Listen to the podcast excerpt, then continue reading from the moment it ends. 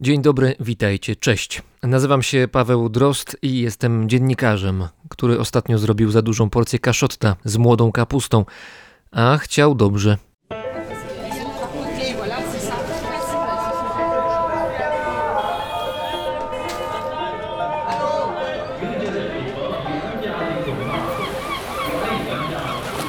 Brzmienie świata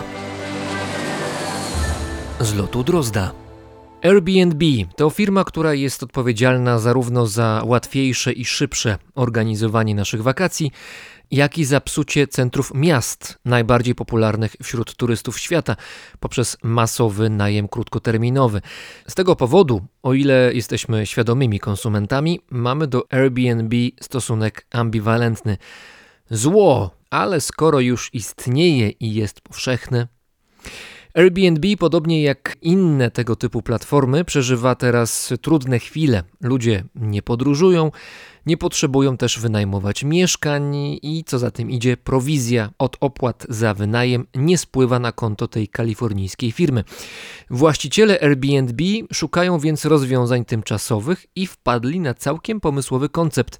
Mianowicie umożliwiają wirtualne internetowe spotkania z ludźmi w różnych częściach świata. Niektóre z ofert tych ludzi, którzy obecnie są bez pracy z racji turystycznego krachu, są nawet warte rozważenia. Wybrałem dla Was kilka, moim zdaniem najciekawszych. Jeden z moich faworytów, żałuję, że nie mam odpowiednich podstaw formalnych, żeby skorzystać, pochodzi z Atlanty w Stanach Zjednoczonych. Tam jest człowiek, który na podstawie piosenek uczy amerykańskiego slangu. I to już jest dosyć ciekawe, ale najlepsze jest to, że chodzi o slang w ramach amerykańskiego języka migowego. Autor tej oferty jest czarnoskóry, więc szczególnie teraz, gdy ruch Black Lives Matters w Stanach Zjednoczonych jest tak aktywny, myślę, że miałby dużo ciekawego do powiedzenia. Oczywiście w slangowej wersji amerykańskiego języka migowego, którego niestety nie znam. Swoją drogą, kilka razy miałem w życiu już taką myśl, żeby nauczyć się języka migowego po polsku.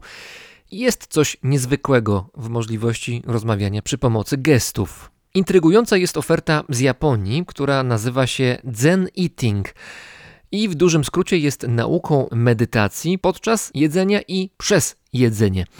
W trakcie kursu nauczycielka oraz kursanci mają zjeść posiłek w ciszy i z uważnością, co ma przynieść poczucie głębokiego relaksu. To nie jest oferta dla osób, które są głodne i nie lubią czekać na posiłek. W ogóle sporo na Airbnb jest ofert dotyczących kuchni. Z Portugalii na przykład jest hit godzinna nauka wyrobu tradycyjnej sangrii to może nie byłoby bardzo pociągające jakoś szczególnie, gdyby nie fakt, że wszystko odbywa się w atmosferze spektaklu wodewilowego albo kabaretowego, gdzie bohaterami albo bohaterkami są portugalskie drag queens. Panie albo panowie są profesjonalistkami, występowały wielokrotnie na scenie, ale wiadomo, z racji pandemii występować mogą jedynie przed ekranem. Tę ofertę znajdziecie pod hasłem Drag Taste. Może być interesująco. Na Airbnb jest kilka ofert od zawodowych magików i iluzjonistów, to z wielu części świata. No też biedacy stracili pracę, bo publika siedzi przecież pochowana w domach. Jest też trochę ofert związanych ze zwierzętami. Ktoś ma jakieś gospodarstwo albo większy dom i tam mieszkają jakieś psy, koty, owce, kozy, konie i inne stwory. I cała ta menażeria występuje potem podczas wirtualnego spotkania i jeśli ktoś ma ochotę się tym pozachwycać, to może się pozachwycać. Jest też y, specjalna oferta medytacji z udziałem trzech uroczych owiec z Wielkiej Brytanii, połączona z sesją jogi. Sesję prowadzi człowiek, nie owca. Jest z Ukrainy oferta mm, pod tytułem Spotkaj psy z Czarnobyla. W skrócie chodzi o spacer po strefie zamkniętej i odwiedzanie bezpańskich już psów, które kręcą się po wyludnionej okolicy. W ramach tego wirtualnego spotkania jest też przewidziane wirtualne mm, zwiedzanie rejonu samej elektrowni, w której doszło do katastrofy. To dla amatorów czworonogów i wysokiej radiacji. Jedna z ofert z RPA szczególnie przypadła mi do gustu. Pewien człowiek przeprowadza stamtąd wirtualny pokaz i prelekcję dotyczącą pingwinów. Nie powinno to szczególnie dziwić, ponieważ rzeczywiście pingwiny, ptaki kojarzone przede wszystkim z Antarktyką, występują endemicznie również w Afryce, właśnie w RPA. Z pokazu mamy dowiedzieć się innymi jak rozpoznać pana pingwina od pani pingwin oraz jak określić ich wiek. Także umiejętności dosyć praktyczne. Rzućcie okiem, może coś Wam przypadnie do gustu. Nie zamierzam reklamować Airbnb, bo jak zaznaczyłem wcześniej, mam do tego portalu mieszane podejście. Natomiast wiem też, że miliony ludzi, którzy pracują, a właściwie pracowali w branży turystycznej, pośrednio lub bezpośrednio nie mają teraz łatwo. Właściwie duża część z nich jest w sytuacji wręcz dramatycznej można im nieco pomóc, na przykład korzystając z tych albo innych wirtualnych ofert warto, myślę, rozważyć. A już za chwilę opowieści z gór wysokich, gdzie wysokie są wymagania, ceny i koszty, które z naszego powodu ponosi natura. Później zajrzymy na Karaiby, do kopalni i na pustynię.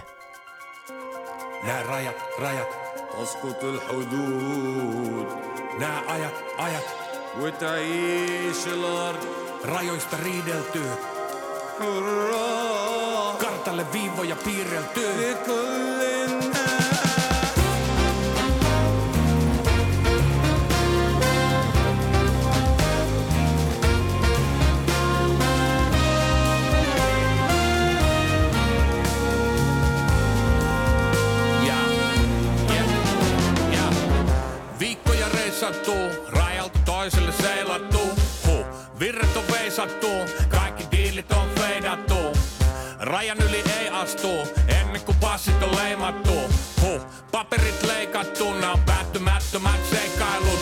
ilmastonmuutoksen häviäjä, joka yrittää pysyä lämpimänä. Sillä Pohjolan kylmyys on lävistävä, kun se yrittää lämmittää käsiänsä. Täällä ääripäät sättivät lähimmäistä, niiden välissä brännit ja hävittäjä. Mut kukaan ei välitä läpimädä, tällä rikkaat ei sivua jälkiänsä.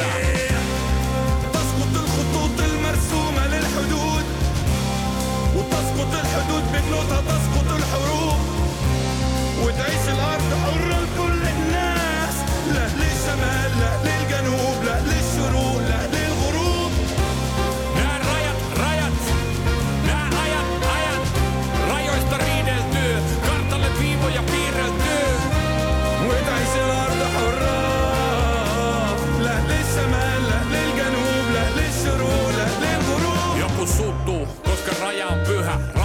kädessä, ajat on kynä. Ne muuttuu, mutta rajat on yhä. Pohjat on pahuus, rajat on hyvä.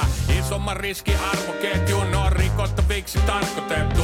Rikos vai miksi karkotettu? Ne on piloilla yli kasvatettu.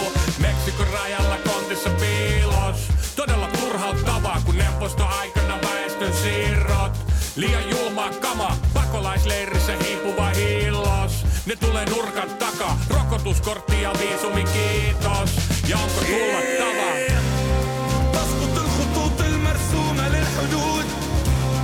وتسقط الحدود بالنوتة تسقط الحروب. وتعيش الأرض حرة لكل الناس. لأهل الشمال لأهل الجنوب لأهل الشروق لأهل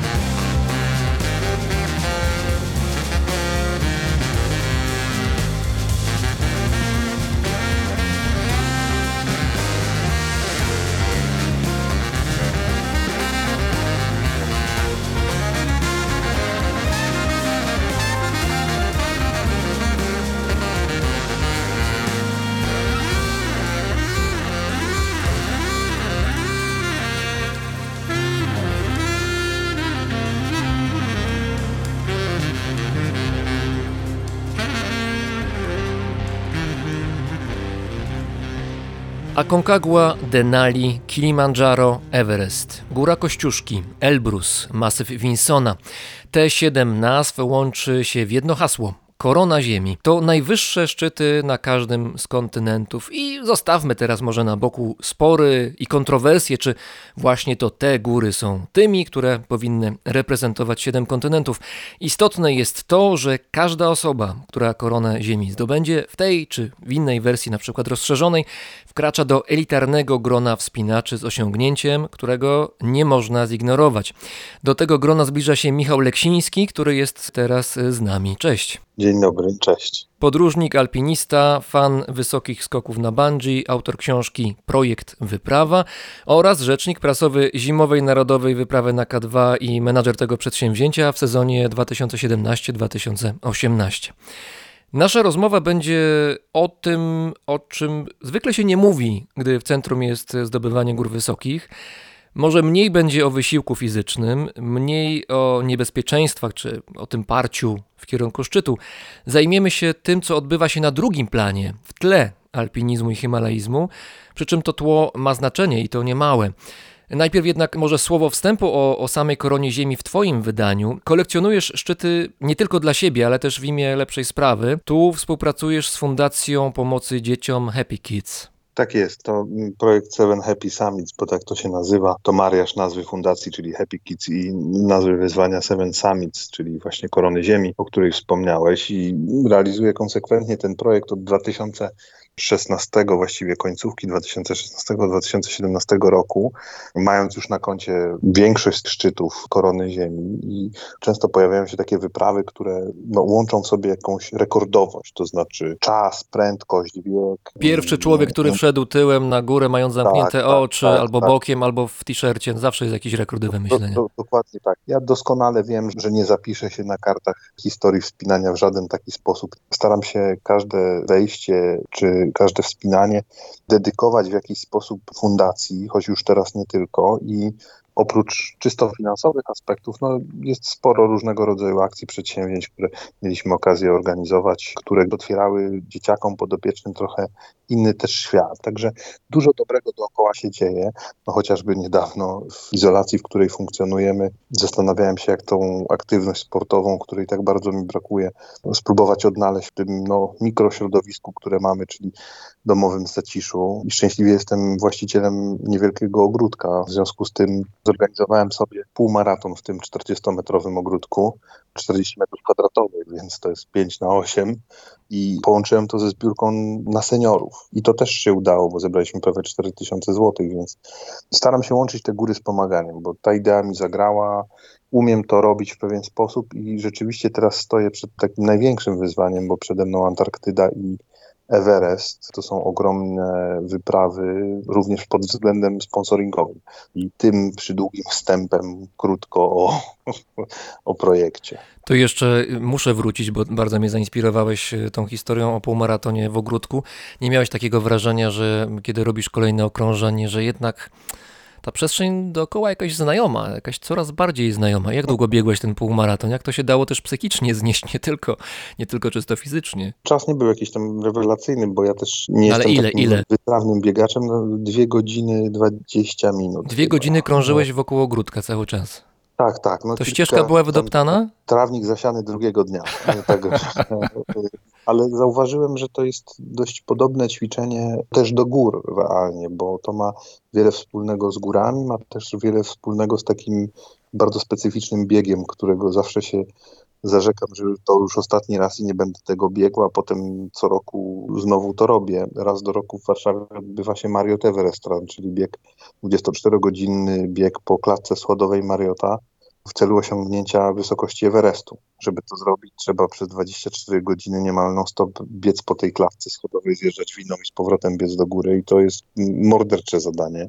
Też psychicznie mm, podejrzewam, Ale... bo poznajesz każdy schodek bardzo dokładnie. Już po trzecim przebiegnięciu podejrzewam, że znasz też każdy feller w posadzce. Tutaj pamiętasz, że była jakaś plama. To było na tym piętrze, pamiętam. Dobrze, wiem gdzie jestem. Tak, te trzy rzeczy, góry, ten bieg i ten bieg ogródkowy, no mają w pewien sposób wspólny mianownik. Znaczy odkryłem, że to jest taka umiejętność przycisku, który chyba też mają ludzie w górach, który po prostu no, trochę wyłącza nam taki tryb standardowy myślenia, w którym dzisiaj rozmawiamy i w którym myślimy, jak to jest w kółko biec przez dwie godziny. Ja tego w ten sposób nie postrzegałem. Znaczy, najpierw liczyłem zakręty, potem liczyłem kolejne kilometry, bo wiedziałem, że przy każdym kilometrze zmieniałem kierunek biegu, żeby też trochę nie zwariować. I to jest taka umiejętność gdzieś tam włączenia trochę takiej klatki w głowie, gdzie te myśli za bardzo, za daleko tam nie uciekają i człowiek jest dość skoncentrowany na tym po prostu, żeby iść do przodu. I myślę, że to jest umiejętność, którą gdzieś tam góry we mnie po prostu wyrobiły. Twoja korona Ziemi ma być skompletowana w wersji rozszerzonej, to znaczy 7 plus 2. Kilka szczytów masz już na koncie. W połowie 2018 roku dotarłeś na Denali, najwyższa góra Ameryki Północnej, leżąca na Alasce, 6194 metry. Góra znana przede wszystkim z niskich temperatur i silnych bardzo wiatrów.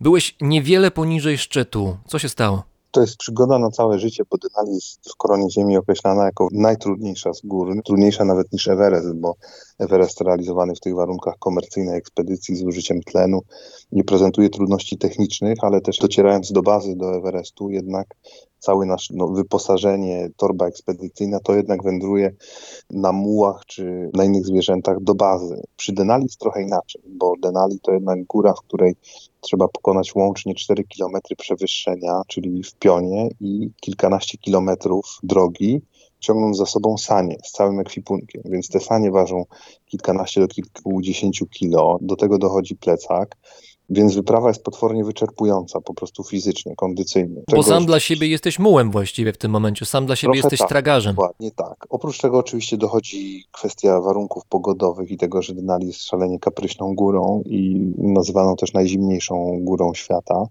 bo ona znajduje się od, od granicy koła polarnego no już jakieś 100 kilometrów co też ma niebagatelne znaczenie dla jej odczuwalnej dla organizmu wysokości, bo atmosfera w tych partiach Ziemi jest cieńsza, a to oznacza, że ciśnienie jest o wiele mniejsze i przez to odczuwalne ciśnienie na wierzchołku Denali jest porównywalne podobno z ciśnieniem odczuwalnym na bardzo niskim ośmiotysięczniku.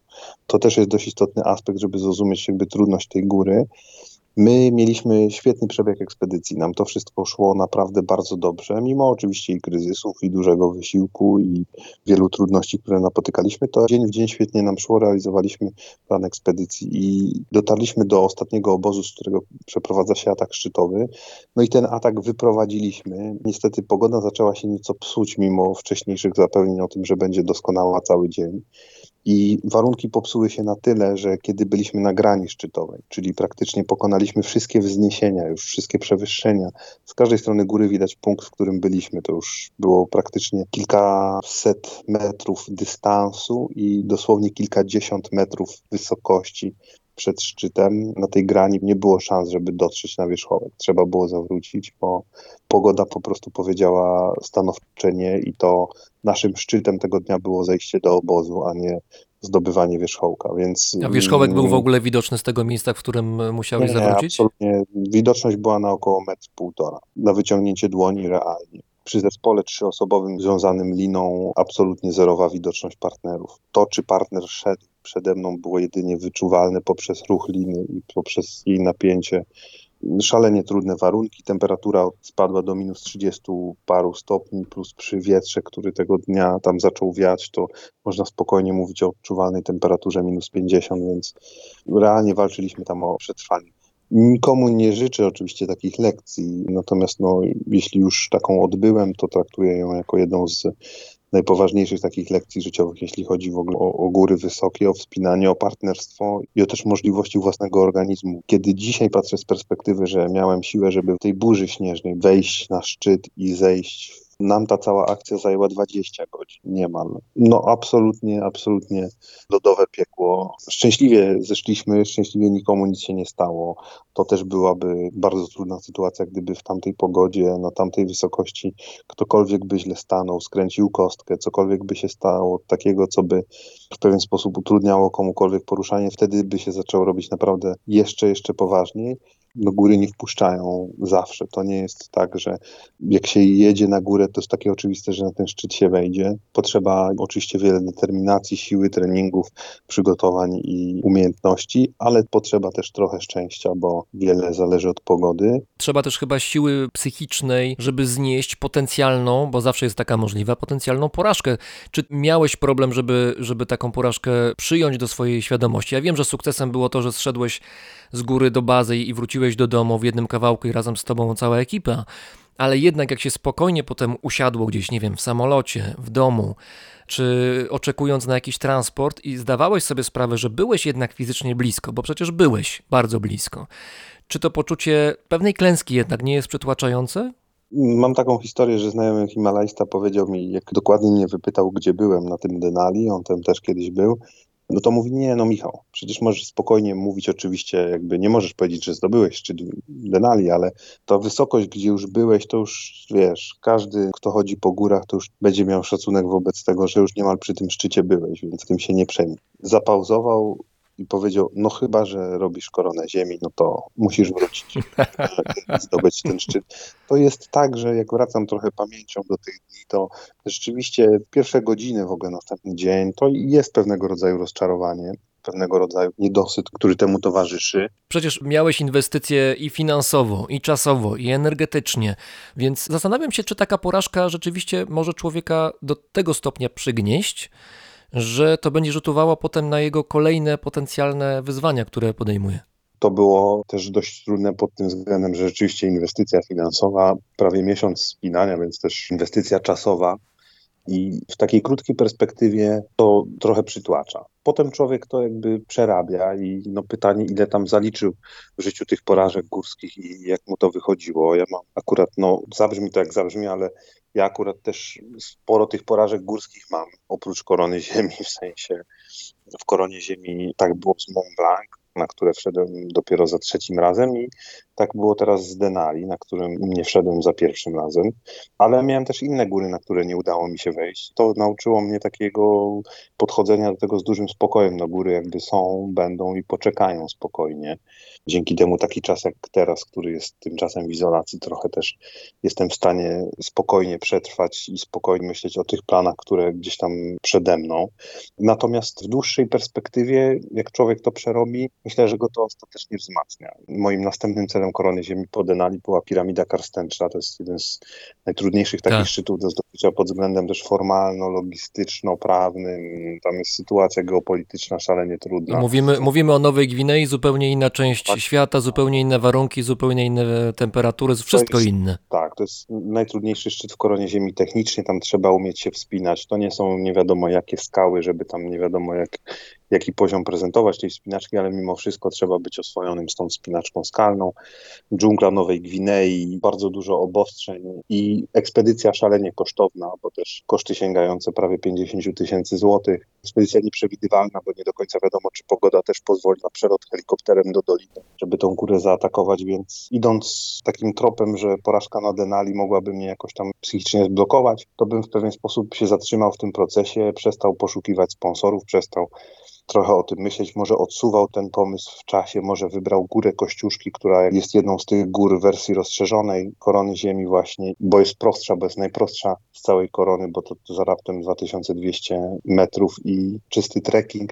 Ja jednak jakby podszedłem do tematu trochę inaczej. Stwierdziłem, że porażka na Denali nie zmienia niczego. Zmienia tylko tyle, że tam byłem i że chętnie tam wrócę po prostu, żeby się z tą górą jeszcze raz zmierzyć. Pojechałem na Karstensza, miałem szczęście pogodowe, co prawda okupione długą ilością czekania, ale ostatecznie się udało i zdobyłem zarówno piramidę Karstensza, jak i górę Kościuszki. Z tą piramidą jest o tyle ciekawa historia, że to jest na tyle trudno dostępna góra i jakby rzadko odwiedzana, że całej historii w ogóle jej zdobywania jest około 400 zdobywców, 450 zdobywców, gdzie na Everest rocznie tyle osób próbuje wejść. Teraz przede mną Antarktyda, Everest i powtórka Denali. W zależności od tego, jaki będzie układ tych sił sponsorskich na wyprawę na Antarktydę, którą planuję na przełomie grudnia, stycznia. Więc z jednej strony dużo czasu, z drugiej strony mało czasu. Też trudne warunki, bo sytuacja ekonomiczna na świecie jest jaka jest. W związku z tym, jeśli to się powiedzie, to świetnie. Jeśli nie, wtedy następnym celem w kolejności będzie powrót na Denali.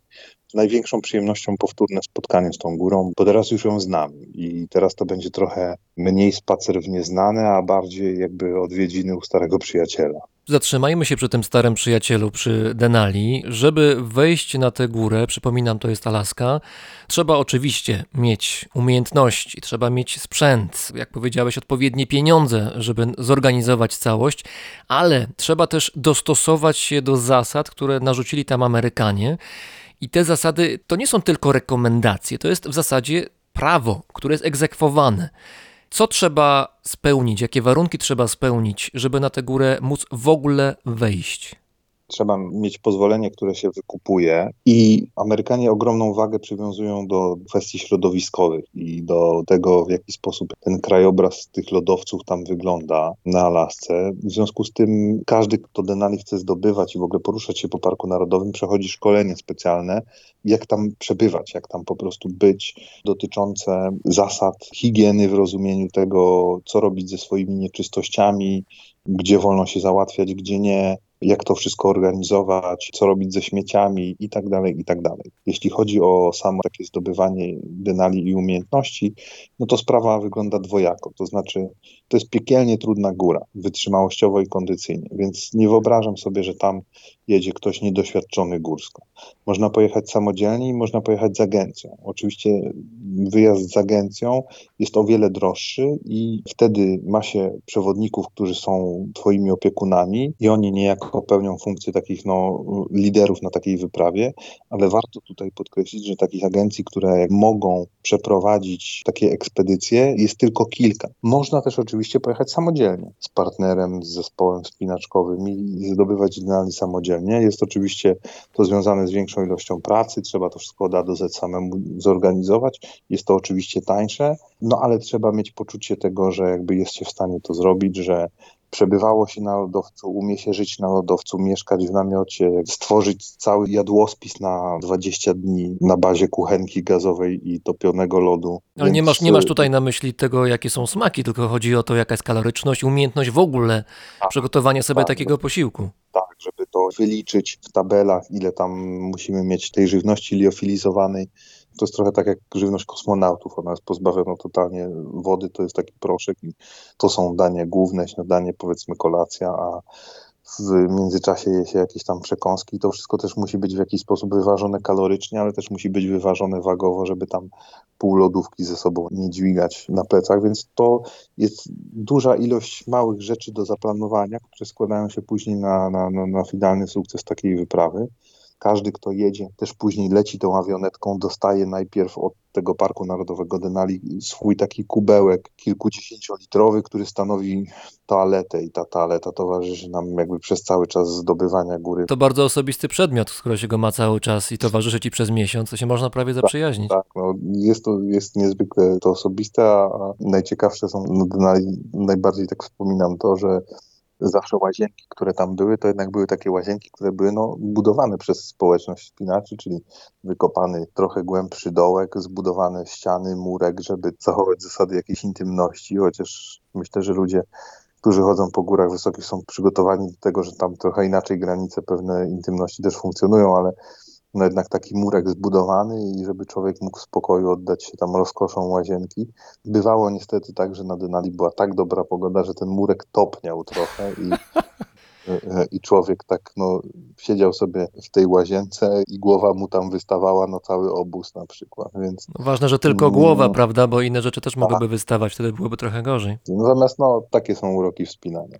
Powiedziałeś o tym kubełku, czy to był rodzaj, próbuję sobie to wyobrazić, jakiegoś takiego no, większego, bardziej pojemnego nocnika i w ogóle jaki jest pomysł na to, żeby ten kubełek miał pomóc, żeby tych nieczystości, które zostawiają alpiniści tam na miejscu, żeby ich było mniej? Mechanika jest dość prosta, to znaczy posługując się znanym od wieków i bardzo uproszczonym systemem oznaczenia, czyli jedynka i dwójka, to jak kubełek jest na dwójkę po prostu, natomiast wszelkie potrzeby numer jeden w miarę w dowolnych miejscach gdzieś tam, chociaż stara się jednak, żeby to było nie na drodze, tylko jednak bliżej obozowisk wyznaczonych miejscach załatwiać, no właśnie w jakichś takich wykopanych, przypominających toaletę miejscach, po to właśnie, żeby no jakby jak najmniej tych y, nieczystości zostawało na lodowcu i wszelkie śmieci które generuje wyprawa, jakieś no, woreczki, nie woreczki, opakowania i tak dalej, to wszystko musi wrócić. A tych śmieci jest przecież całkiem sporo, prawda? Bo to resztki sprzętu alpinistycznego, jakieś resztki po opakowaniach, chociażby po żywności liofilizowanej czy jakiejkolwiek innej.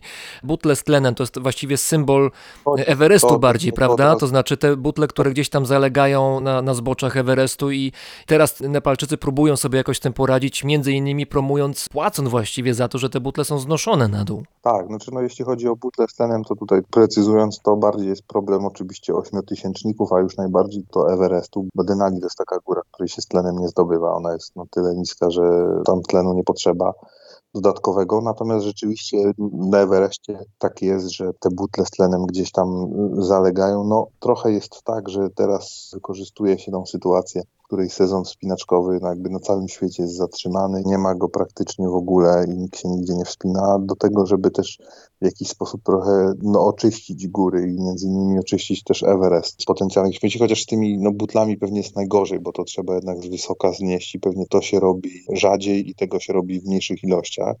Natomiast na samym Denali to jest jednak grupowa pewna świadomość tego, że ta góra jest dla wszystkich. Im ja zostawię mniej śladu na niej, tym każdy następny wspinacz jakby będzie mógł ją tak samo przeżywać. Pięknie, w pewnych momentach niemal w dziewiczym krajobrazie. I myślę, że to jest ważny taki etos, szczególnie tam, szczególnie w górach, chociaż oczywiście na nizinach też.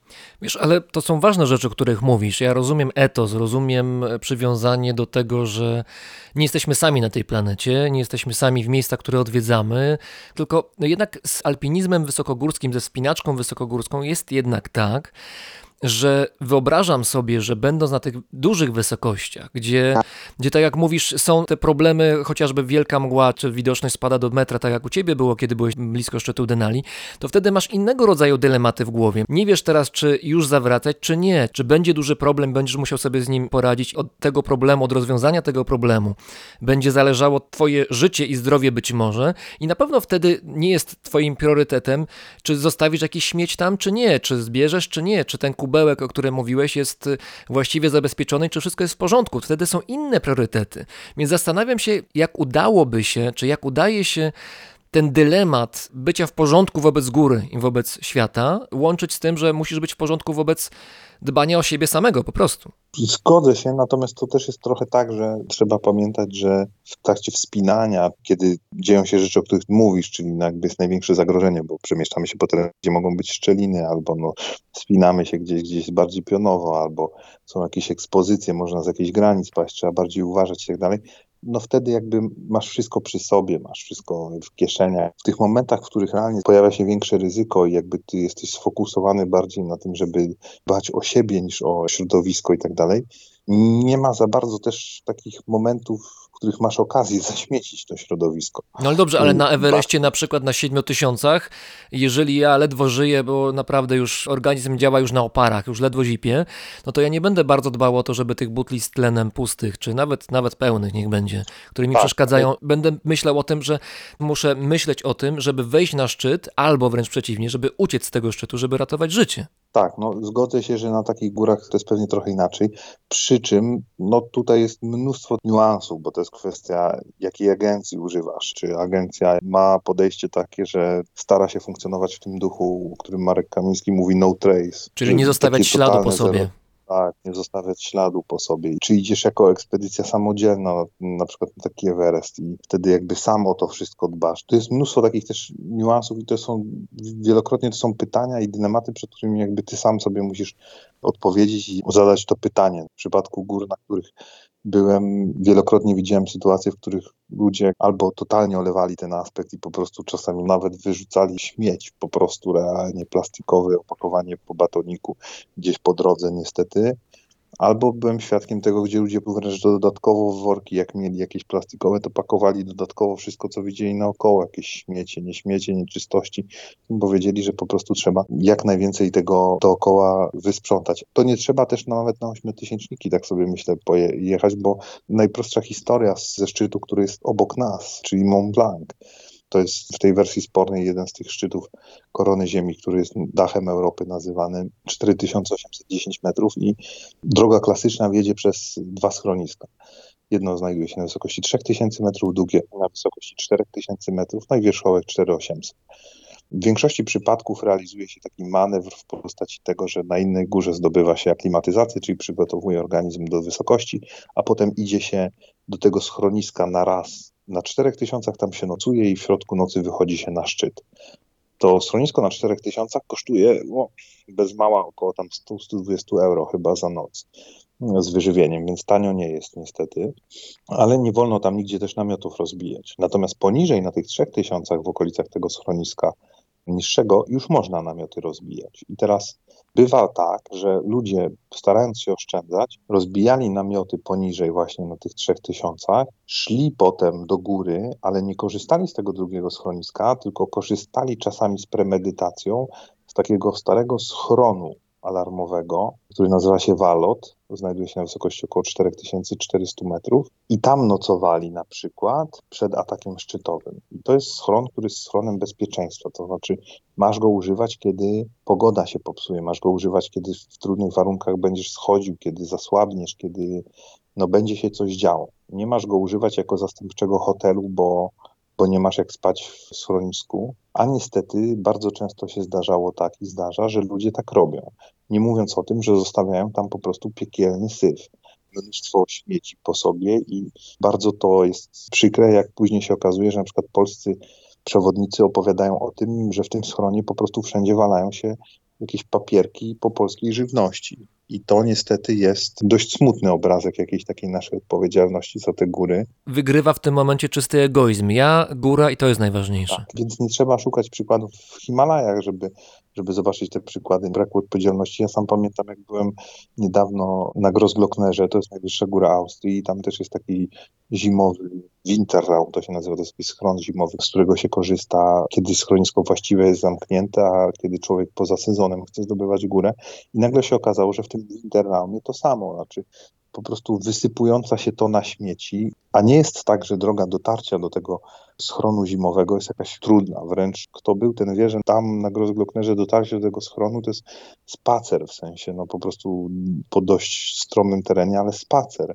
Więc można spokojnie znieść kilka worków lekkich, plastikowych przywiązanych do plecaka, czy nawet jeden worek ze śmieciami ze sobą, a nie zostawiać to w przedpokoju, czy takim jakby przedsionku, w którym po prostu wysypują się tony śmieci, bo widać, że komuś się nie chciało zabrać w dół, tylko ktoś wolał dorzucić na ziemię już butelkę plastikową czy papierek. I to jest trochę tak, że no, każdy z nas musi gdzieś tam i przed sobą sobie odpowiedzieć, ale też mówić o tym i chyba edukować po prostu jak najszerzej, bo to od tego zależy to, czy będziemy te góry przeżywali dla wielu tych pięknych widoków i takiej cudownego jakby takiego sanktuarium dla duszy, nazwijmy to ładnie, czy po prostu sterta śmieci. Ciekawie kwestia nieczystości została rozwiązana na najwyższej górze Ameryki Południowej. Aconcagua, niecałe 7000 metrów wysokości, tam też byłeś. Opowiedz, jak tam to funkcjonuje. Kluczem do zrozumienia tego, jak to jest rozwiązane, przede wszystkim jest zrozumienie, jak wygląda wspinaczka na Aconcagua. Tam bazą wylotową, czy taką bazą główną jest Plaza de Mulas, drugi basecamp świata po Everestie, drugi największy basecamp na wysokości 4300 metrów i z tej wysokości już zdobywa się górę wychodzi się z namiotami, zakłada w kolejnych miejscach kolejne obozy i dociera się ostatecznie na szczyt. No i o ile w Basecampie są zrobione takie latryny, toalety i jakby tam nie ma problemu z tym wszystkim, o tyle no wyżej już zaczyna się robić problem.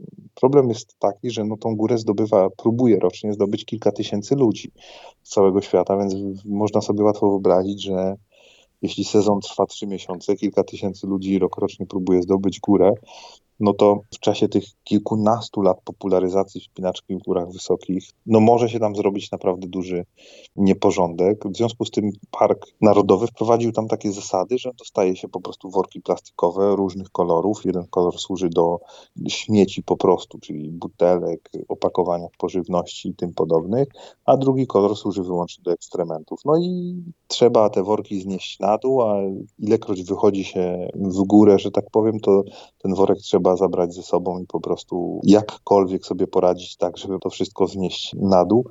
To ma duży sens. Oczywiście może się to komuś tutaj dzisiaj, jak o tym rozmawiamy, na nizinach wydać obrzydliwe i no jest to taki nieprzyjemny temat, ale no ja zawsze powtarzam, że no lepiej tak, niż żeby Aconcagua zmieniła się też w górę pokrytą ludzkimi ekstrementami. No jednak trzeba sobie jakoś radzić, szczególnie, że te góry wysokie, co są coraz bardziej popularne, stają się przedmiotem i celem jakby coraz większej ilości ludzi, no i trzeba również te problemy adresować, bo każdy z nas chce korzystać z piękna tych gór, więc jakby no każdy z nas musi odpowiedzialnie o to piękno dbać. Czy taki worek i ze śmieciami, i z ekstrementami, które musisz ciągnąć na górę i potem znieść, to czy on jest realnym balastem tak czysto fizycznie, wagowo, bo to, no, to wszystko jednak waży, a im wyżej, tym każdy kilogram ciąży. Tak, ale schodząc to jednak jest absolutnie nieodczuwalny balast. Tego się nie czuje. To są na tyle małe wielkości, że tak powiem, gramów czy kilogramów, że przywiązując to gdzieś do plecaka, to tego absolutnie się nie czuje. I wszyscy się stosują grzecznie do, do tego, żeby te worki ze sobą wnosić na górę i potem z nich odpowiednio korzystać? Większość tak. Już jedziesz na taką górę, to domyślam się, że no w dużej, przeważającej, a może tak, przeważającej większości jest to świadoma grupa wspinaczy, która jakby wie też, co się będzie działo i jakie są obostrzenia, jakie są polityki. W związku z tym wszyscy się stosują. Jak się schodzi już ostatecznie na sam dół i wychodzi się z tego Plaza de Mula, z tej bazy i wraca się już na sam dół doliny, to rzeczywiście oddaje się ten worek i przy oddawaniu tego worku no jest taki trochę sprawdzian, bo oni pytają, ile dni się było poza bazą u góry, czyli ile dni jakby ten worek był nam potrzebny i ile jedliśmy, no i ważą ten worek i sprawdzają i tak trochę sądują, czy jakiegoś oszustwa tutaj nie było. Sprawdzają, czy, czy relacja posiłków zgadza się z tym, co się znalazło w worku. Dokładnie tak. No ale w większości tam dość liberalnie do tego podchodzą, natomiast zakładam, że musiały się zdarzyć jakieś przypadki w przeszłości, że ten system musiał powstać. Ile szczytów z korony Ziemi masz już w kolekcji? W wersji rozszerzonej, która zakłada 9, bo mówimy o tych wątpliwościach interpretacyjnych w Australii, Oceanii i w Europie, gdzie zdobywa się po dwa szczyty, tak żeby było ciekawiej, no to daje łącznie 9 szczytów. Ja na 9 szczytów mam zdobytych 6 przy czym na siedmiu byłem, no bo byłem też na Denali, ale go nie zdobyłem, więc zostały mi trzy. Everest, Antarktyda, czyli masyw Winsona i powtórka Denali. Czujesz się zdobywcą, takim bohaterem, który rusza na kolejne górskie batalie? Czy czujesz, że robisz coś ponad, jakoś tak więcej, mocniej?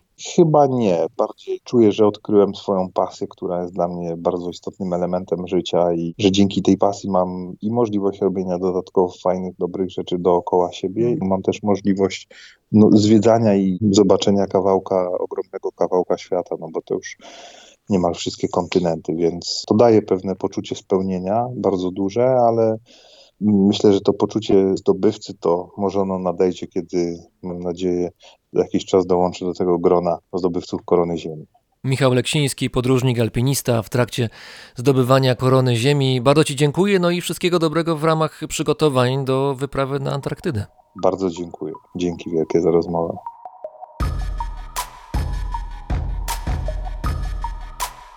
Göz gözü görmüyor hep pus Takipteler ses etme sus Bir vakit donmuştu beynim Düzlükteyken bitmiş seyrim Göz gözü görmüyor hep pus Takipteler ses etme sus Durma git enerjini kus Zaten çok soğuk etraf buz Hiç yalan der misin? Aa. Pek dert dinler misin? Aa.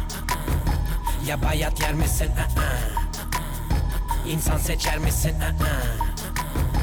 Dikkatli izlersen anlarsın haklı Megatron. Bende gili kevlar metril sende sade bir kat krom. Zaten tekim çıplak gezsem ne olur her gün deklaton Hep dikenli tel etrafımda kendi kendimeyim her gün sor bir. Hep diken diken gel bir gör Tıkandı kaldı bak her bir fon. Kırıntıların arasında kaldım adı konsun artık hadi konsomatrisim ol her sokakta beni bulmak zor. Sıkılanlardan mısın ya da akınanlardan mısın? Kulağına dandik müzik takılanlardan. Ama kusura bakma yapılacak hiçbir şey yok. Hızlı söyleyen ben değilim yavaş dinleyen siz dersiniz hep. Yavaş söylesem anlayacak Yapacakmış gibi konuşuyor. Şuna baksana kek Altına bes al sana test. İki kere iki ceza eder net. Beni kiminiz ile bir bardak bile dolmaz. Öğrenebildin mi velet? Rap harekettir ve de politiktir. Bunu hazmedemiyoruz sanattir Kıvarda hitlist çoğunuz misfit. Karalara ver yeri sen yine hitlis Bilmiyorsan sus yaralara tuz bas. Karalara ayak ile herkese kumpas kur bak. Uzaktan headshot. Zaten göz gözü görmüyor hep pus.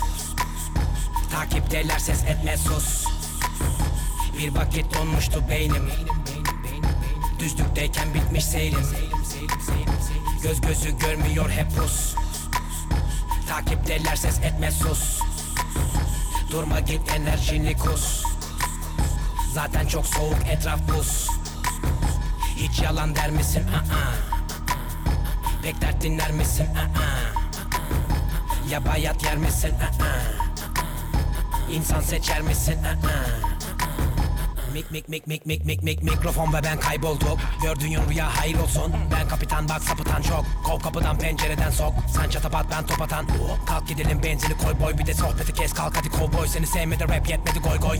Ara elemanlar yönetir kimi kara kara elementler. Türemiş yeni kafa kara elemanlar. Gider hepinize yola barikatlar Yeni setler yeni barajlar ve yeni sesler Yeni karakter ve yeni tipler Yeni taraftar ve yeni bitler. Geri dönüş yok mu bizi kitler? Ne yapacağız şimdi bilmem. Durun durun Bekleyin. Geldim işte buradayım merak etmeyin. Perakende rapleriyle benle uğraşanlara öğrettim pandomim. Herkes bıkmış kısmen bakın. Sol kanattan hiç bitmez akın. Akşama yangın ateşleri yakın ama dikkat edin de yanmayın sakın. Bak bu tarz benim patlatır derin çağ atlatır ve katlarım rapi. Çıkarsam bir yola dönmem hiç geri bu gerilim hep benim Hem de tertemiz yanlışı bırak hadi doğruya tap. Sana saniye saniye kafiye bak bana gelmez. Buralar karışık zaten. Göz gözü görmüyor hep pus.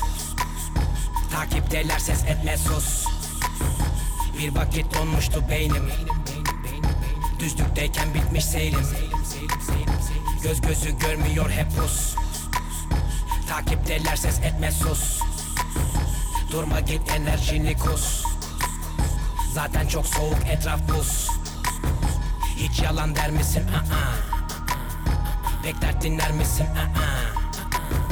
Ya bayat yer misin? Aa. İnsan seçer misin? Aa.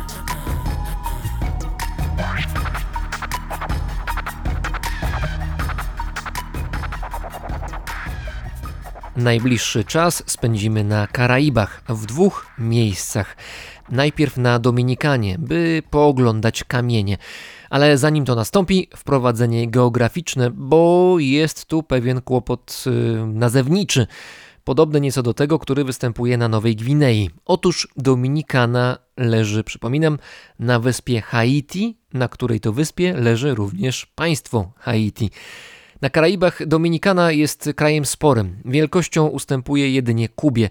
Ma bardzo złożone relacje z frankofońskim sąsiadem, ze wspomnianym Haiti, który wielokrotnie w przeszłości starał się Dominikanę podbić. Złożone relacje Dominikana ma również z Hiszpanią, która raz była kolonizatorem, innym razem obrońcą przed Haiti, a potem ponownie występowała jako najeźdźca. Dominikana jest państwem z historią, którą znaczył niepokój. Jeśli nie było kataklizmów naturalnych, przede wszystkim huraganów, były wojny, zamachy stanu, dyktatorzy, hunty wojskowe, amerykańskie interwencje i inne choroby. Dzisiaj Dominikana należy do najbardziej popularnych miejsc turystycznych regionu, choć dominuje tutaj turystyka w stylu all inclusive. Na Dominikanę zajrzymy teraz razem z autorem bloga caribeja.pl. Marcin Wesoły jest teraz z nami. Witaj, cześć. Witam, witam serdecznie, witam. To jest kraj, który mimo stosunkowo niewielkich gabarytów nie pozwala na nudę. Zgadza się. Kraj jest bardzo interesujący. Możemy tylko pozazdrościć tak naprawdę Kanadyjczykom czy turystom ze Stanów Zjednoczonych, bo taki lot z jakiegoś tam Montrealu czy z Nowego Jorku to, to jest tam trzy godziny. I nie tylko Amerykanie czy Kanadyjczycy, ale również bardzo liczna diaspora dominikańska, która ma ponad milion tam w zasięgu Nowego Jorku i bardzo chętnie w okresie wakacyjnym, czyli w czerwcu bardzo dużo Dominikańczyków z Nowego Jorku przyjeżdża do swojego kraju, żeby, żeby odwiedzić rodziny, żeby, żeby zażyć trochę jego słońca i spróbować piwa prezydenta, który smakuje w Dominikanie tak jak trzeba. No to jest ciekawy przypadek z tym piwem prezydenta. Piwo prezydent? Piwo prezydent, tak, dokładnie. Piwo prezydent, ono powstało w latach 30. Ono jest tak dobre, że mówi się, że jakieś tam receptury przeszły z Niemiec. To jest takie nie, niemocne piwo, no bo ono się nadaje na tropik. Ale co ciekawe, ja próbowałem wielokrotnie, no już nie wielokrotnie, no kilkakrotnie próbowałem to piwo przywieźć do Polski, próbowałem je nawet kupić w sklepach w Barcelonie i przyjść do Polski, zmrozić dokładnie tak trzeba, bo prezydenta się mrozi w konkretny sposób. Dominikanie są specjalne lodówki tego właśnie prezydenta. W każdym, na jakieś tam pipidówie, mniejszej, większej, sklep się może walić, ale lodowa lodowa firmowa prezydenta zawsze stoi. To jest tak elegancko mrożone, bo ta temperatura tak spada poniżej zera, tam do 3-4 minus 4, potem rośnie i tak spada, jest taka winda. I jak się wyciąga to piwo z tej lodówki, z tych czeluści tak parujących, no to piwo ma odpowiednią temperaturę, no przede wszystkim jest takie oszronione, ta butelka jest oszroniona i oni to nazywają Bestido, Bestido de czyli można powiedzieć odziennie pany młody. Po prostu biały, biały szron. I teraz to wkładają do takiej torebki papierowej, żeby sobie łapy nie odmrozić, otwierają, nakrywają chusteczką, żeby absolutnie piwko tam nie, nie odparowywało, no i klient dostaje takie, takie właśnie piwo. Ja takie piwo kupowałem sobie w Dominikanie, przewoziłem do Polski, mroziłem, kupowałem w Barcelonie, przewoziłem do Polski, mroziłem, piłem, nic, nic. Absolutnie tak nie smakuje jak na miejscu. No oczywiście doszedłem do tego, że to jest kwestia stanu umysłu, tak, stanu umysłu, Karaiby i tak dalej. Ale później przeczytałem jakiś artykuł, że w Nowym Jorku Dominikańczycy mają ten sam problem kupują do prezydenta w dzielnicach ta Washington Heights w Nowym Jorku, gdzie jest największa diaspora dominikańska, też piją to piwo prezydenta i ono nie smakuje tak na wyspie. Wracają dominikańczycy na wyspę, żeby popić prezydentę, pojeść, pojeść smażonych platanosów i wszystkiego, czy do ciotki, czy do babci wracają. I to jest fantastyczne, tak, że niektórych rzeczy nie da się po prostu przewieźć, nie da się podrobić. Jeżeli jest takie dobre, jak mówisz, a rozumiem, że jest, to z czego ta wartość dodana wynika? Rzeczywiście tutaj niemiecką myśl techniczną czuć? Nie, no myślę, że to wydaje mi się, że to chodzi przede wszystkim o ten klimat. Się siedzi, człowiek zrobi te kilkadziesiąt, czy tam nawet set kilometrów, może tam przejechać z jednego krańca na wyspę na drugą, no zawsze się wskakuje do tego baru, do tego baru na rogu, bo Dominikanie są takie bary na rogu. Colmado to jest taki sklep, wszystko tam jest. Jak wielkie organy gdzieś tam w Gdańsku Oliwie, to po prostu widać taka wielka półka z tymi właśnie samymi alkoholami, właśnie jakieś tam brugale, inne rumy i właśnie prezydentę w lodówkach. A, drugie to są kolmadony. Kolmadony to są takie trochę większe, można być też wciąż na rogu, taka mieszanka baru i, i sklepu. To tam już można wypić piwo, można potańczyć, można obejrzeć baseballa, można się pokłócić. Widziałem jakieś, jak się tam kłócą dziewczyny, jedna drugą tam koturny rozbija na głowie, a że różne takie rzeczy się zdarzają w tym baru. To jest takie po prostu centrum życia. Po drugie, to można do tego baru zadzwonić, nawet by człowiekowi brakowało jajko, żeby zrobił, bo platanosy sobie rozrobił, już tam smaża, jajek nie ma, to dzwoni do tego kolmadu, może z kolmadu mu mogą przywieźć jedno jajko motorem, nie ma żadnego problemu. A zanim raz jak byliśmy tam z ekipą, poszliśmy do takiego fajnego miejsca, mam takiego znajomego Alexa Santo Domingo. Ten Alex prowadzi taką domową restaurację. No w zasadzie duży pokój, raz, dwa, trzy ad hoc, czyli ustawił stoły, zapachy ładne, potrafi gotować, bo on w ogóle sam gotuje z kucharzem i najpierw pracuje do 11, 12 chyba pracuje w takiej organizacji rządowej, która pomaga we, we wschodnim Santo Domingo, w biedniejszych dzielnicach, pomaga dystrybuować jedzenie. Tam gotuje wielkie zupy, takie gary, kiedyś mi przesyłał, są takie wielkie gary, że tam można po prostu do tego garu wskoczyć i popływać w tej zupie sankocio. A po południu wraca i potem tam zaczyna coś dopieszczać swoje właśnie jakieś tam potrawy, proste potrawy właśnie dominikańskie. Dominikańska kuchnia jest skomplikowana, ale takie właśnie empanada są takie zawiasy, pierogi, tam z rozmaitym farszem. On jest takim właśnie e, fachowcem od takich empanadas właśnie z nadzieniem skrabowym, krabowym i z nadzieniem takim właśnie z takiego morskiego ślimaka. Bardzo to dobre. No i właśnie y, przyjechaliśmy tam do niego, on już wszystko tam przygotował. Okazało się, że lodówę wielką otwiera, w tej wielkiej lodówie ma sam lód. No okazało się, że nie ma tam żadnego rumu, nic innego. To zadzwonił, zadzwonił do Colmado i dokładnie 6 minut później przyjechał człowiek z Colmado, przywiózł nam potężną butlę Brugala, bo te butle też są wielkie. No i już, zapłaciliśmy raz, dwa. Nie ma tam problemu. Dominikańczycy to jest takie właśnie hasło, które powtarzają moi ludzie, z którymi jeżdżę, że Dominikańczycy nie stwarzają problemu, tylko je rozwiązują. To jest piękne. Ja na przykład dużo chodzę. Moja, moja żona bardzo dużo chodzi, my lubimy łazić, po prostu trekkingować się gdziekolwiek. No ale w Dominikanie jak człowiek idzie po boczem, no to jedzie motor od razu zwalnia. No niemożliwe. No niemożliwe, że ten człowiek idzie. No to jest gorąco, jakiś upał. No właśnie z drugiej strony ma rację, no jakieś wariaty idą.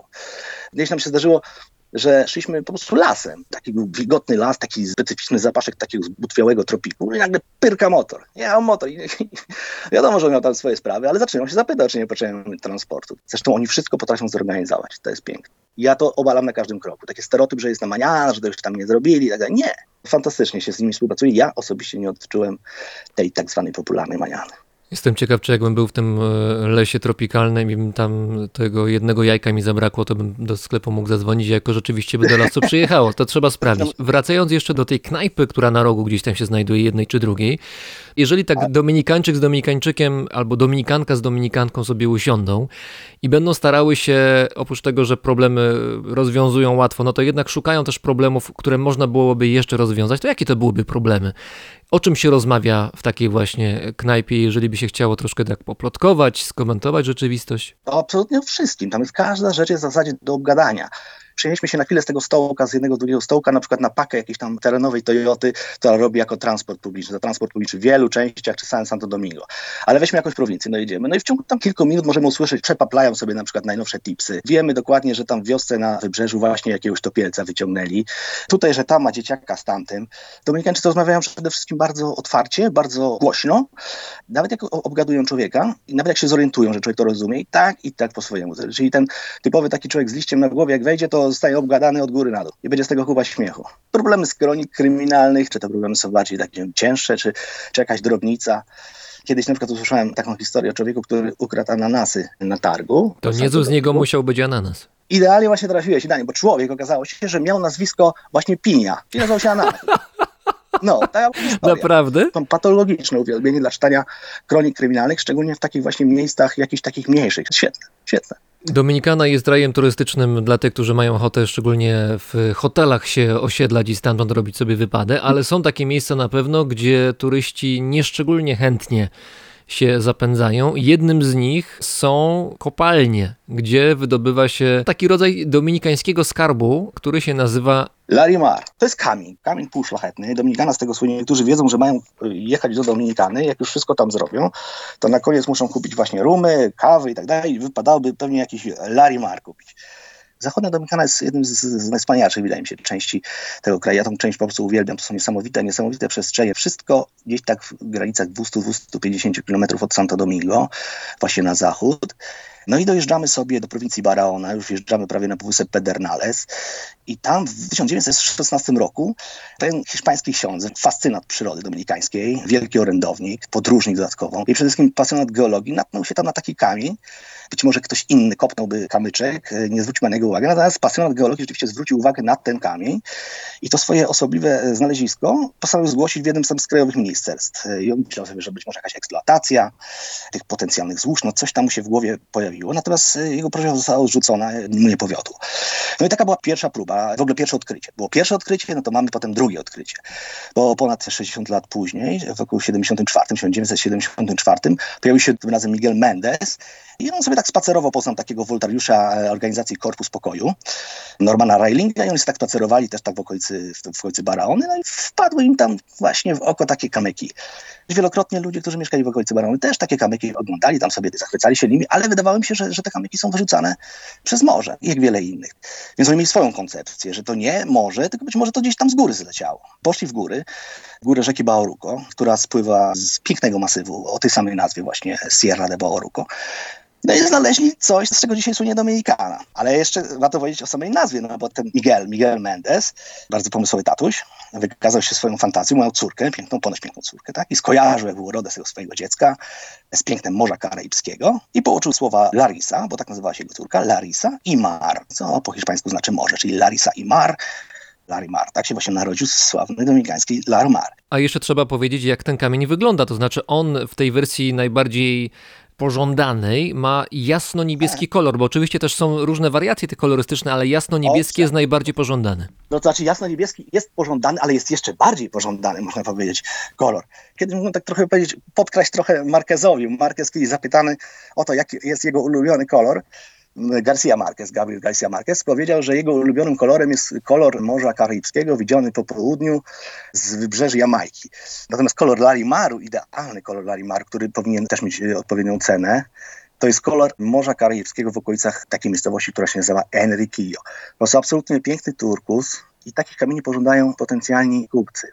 Natomiast one nie są powszechne. Te najlepsze kamienie, no to trzeba mieć rzeczywiście duże szczęście, żeby wykopać takie. Natomiast jest wiele takich pośrednich kamieni. Nie może być za jasny, nie może być za jasny. Jak jest za jasny, no można go kupić, może będzie ładnie wyglądał, ale ci, którzy nimi handlują, szukają i chcą, aby im dostarczono kamienie, które są ciemniejsze, a ciemniejsze bardziej właśnie takie niebieskie, przypominające rzeczywiście kolor Morza Karaibskiego. Powiedziałeś, że źródłem tych kamieni półszlachetnych, źródłem Larimaru są góry, bo w górach teraz znajdują się od tych 40 czy 50 lat kopalnie, gdzie się właśnie ten kamień wydobywa. I tam byłeś co najmniej raz. Jak to wygląda? Byłem tam dokładnie dwa razy i to tak na przestrzeni kilku lat, więc rzeczywiście mogę powiedzieć, jak to się zmieniło i czy się zmieniło. Jak człowiek tam jedzie, to sobie umyśla, co to znaczy tak naprawdę era kamienia łupanego, bo są stworzone takie potężne tunele, one są wszystkie wykopane ręcznie. Ten kamień Dominikanie jest wydobywany właśnie w tym miejscu, jedynym miejscu w Sierra de Baoruco, właśnie w masywie Baoruco, na obszarze jednego kilometra kwadratowego. I do tej pory nie udało się ustalić, jakie są jego zasoby, jak tego złoża.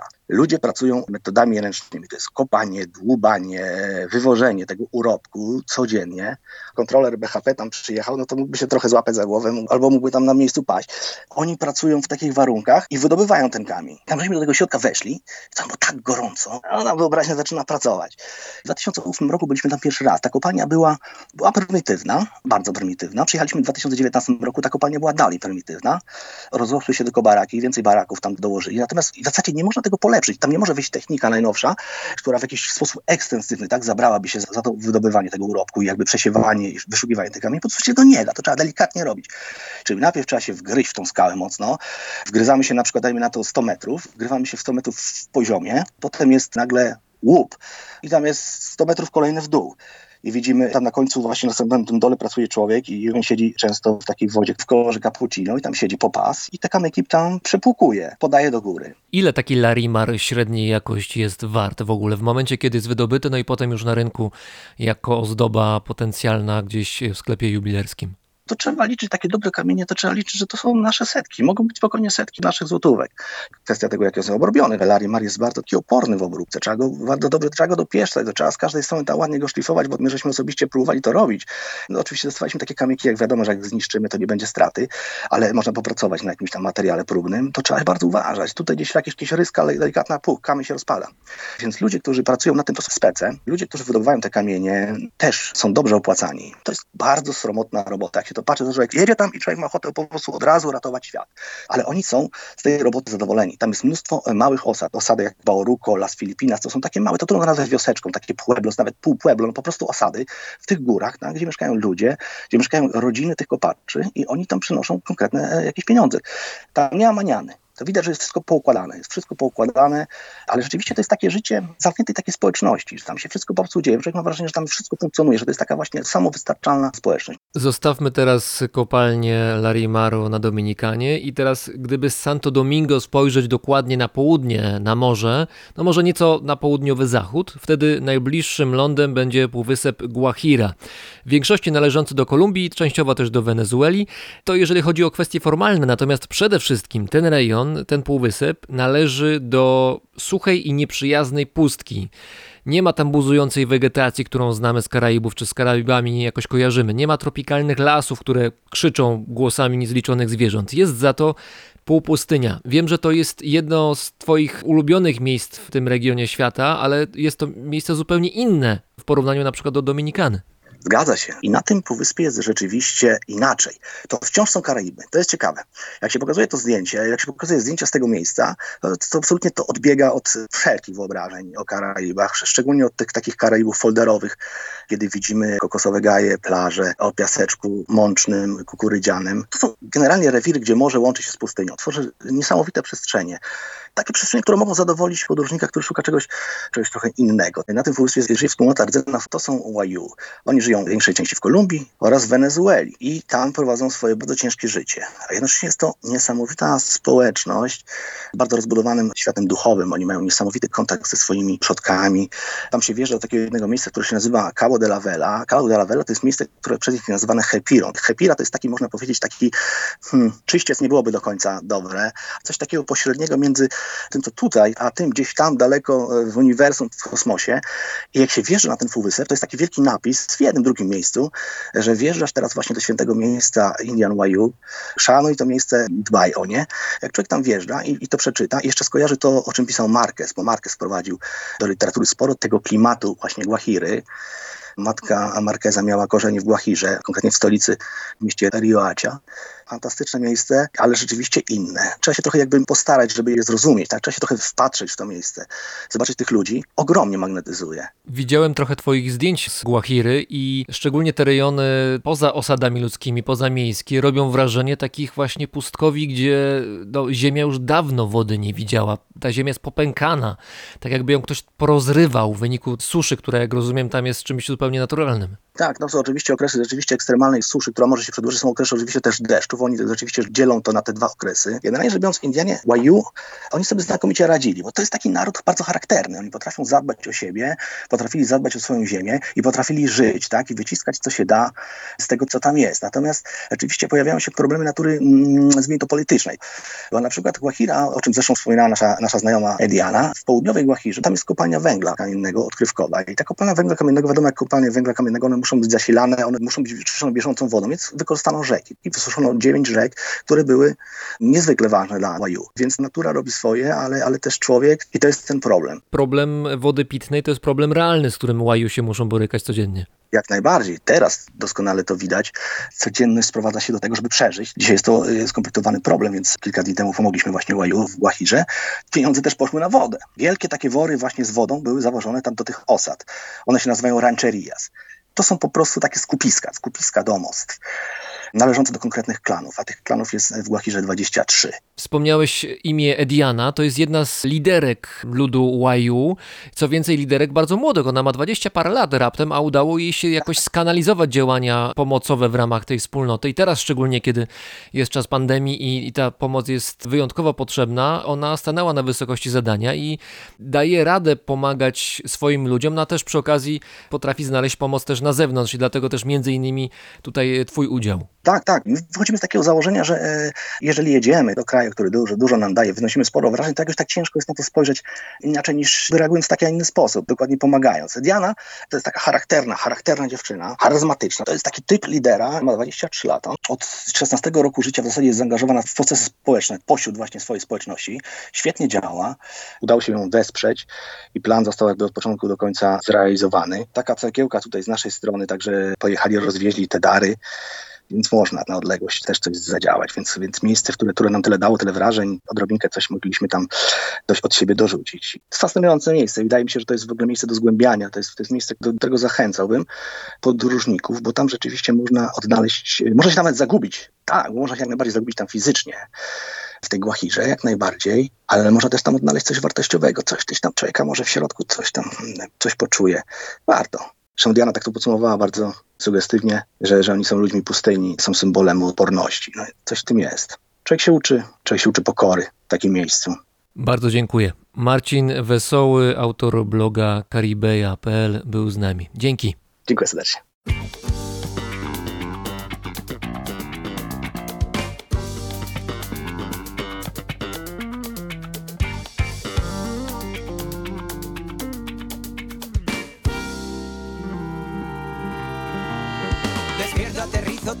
Respiro, me palpo, me animo, te miro, suspiras, te insisto, sonríes, me río y aplaudo. Cuestiones de mentes que marcan caminos, disipan borrascas, aumentan mis ganas, espacio infinito que observo, me río y aplaudo. Sé que todo en esta vida ya pasó,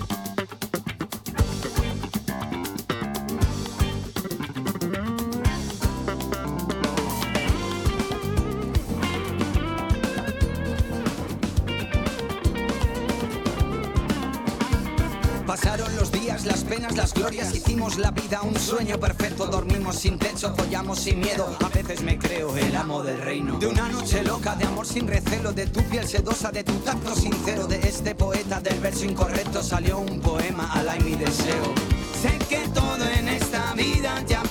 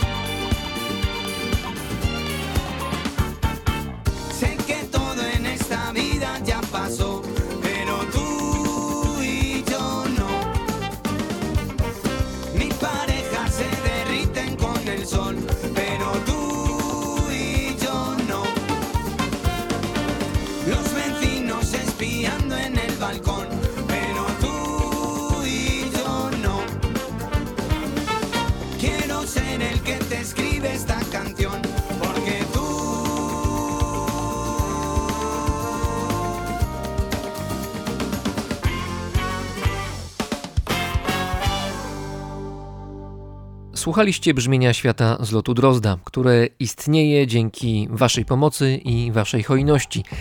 Każda z ponad 420 już osób, które wsparły mnie na Patronite, może czuć się współtwórcą tego, czego w ramach brzmienia świata możecie co tydzień posłuchać. Dzięki serdeczne jeszcze raz. Brzmienie świata znajdziecie na Facebooku oraz na Instagramie, a dźwiękowo oczywiście w każdą sobotę. Wtedy można posłuchać nowego odcinka. Paweł Drost, czyli ja, mówi Wam dobrego dnia.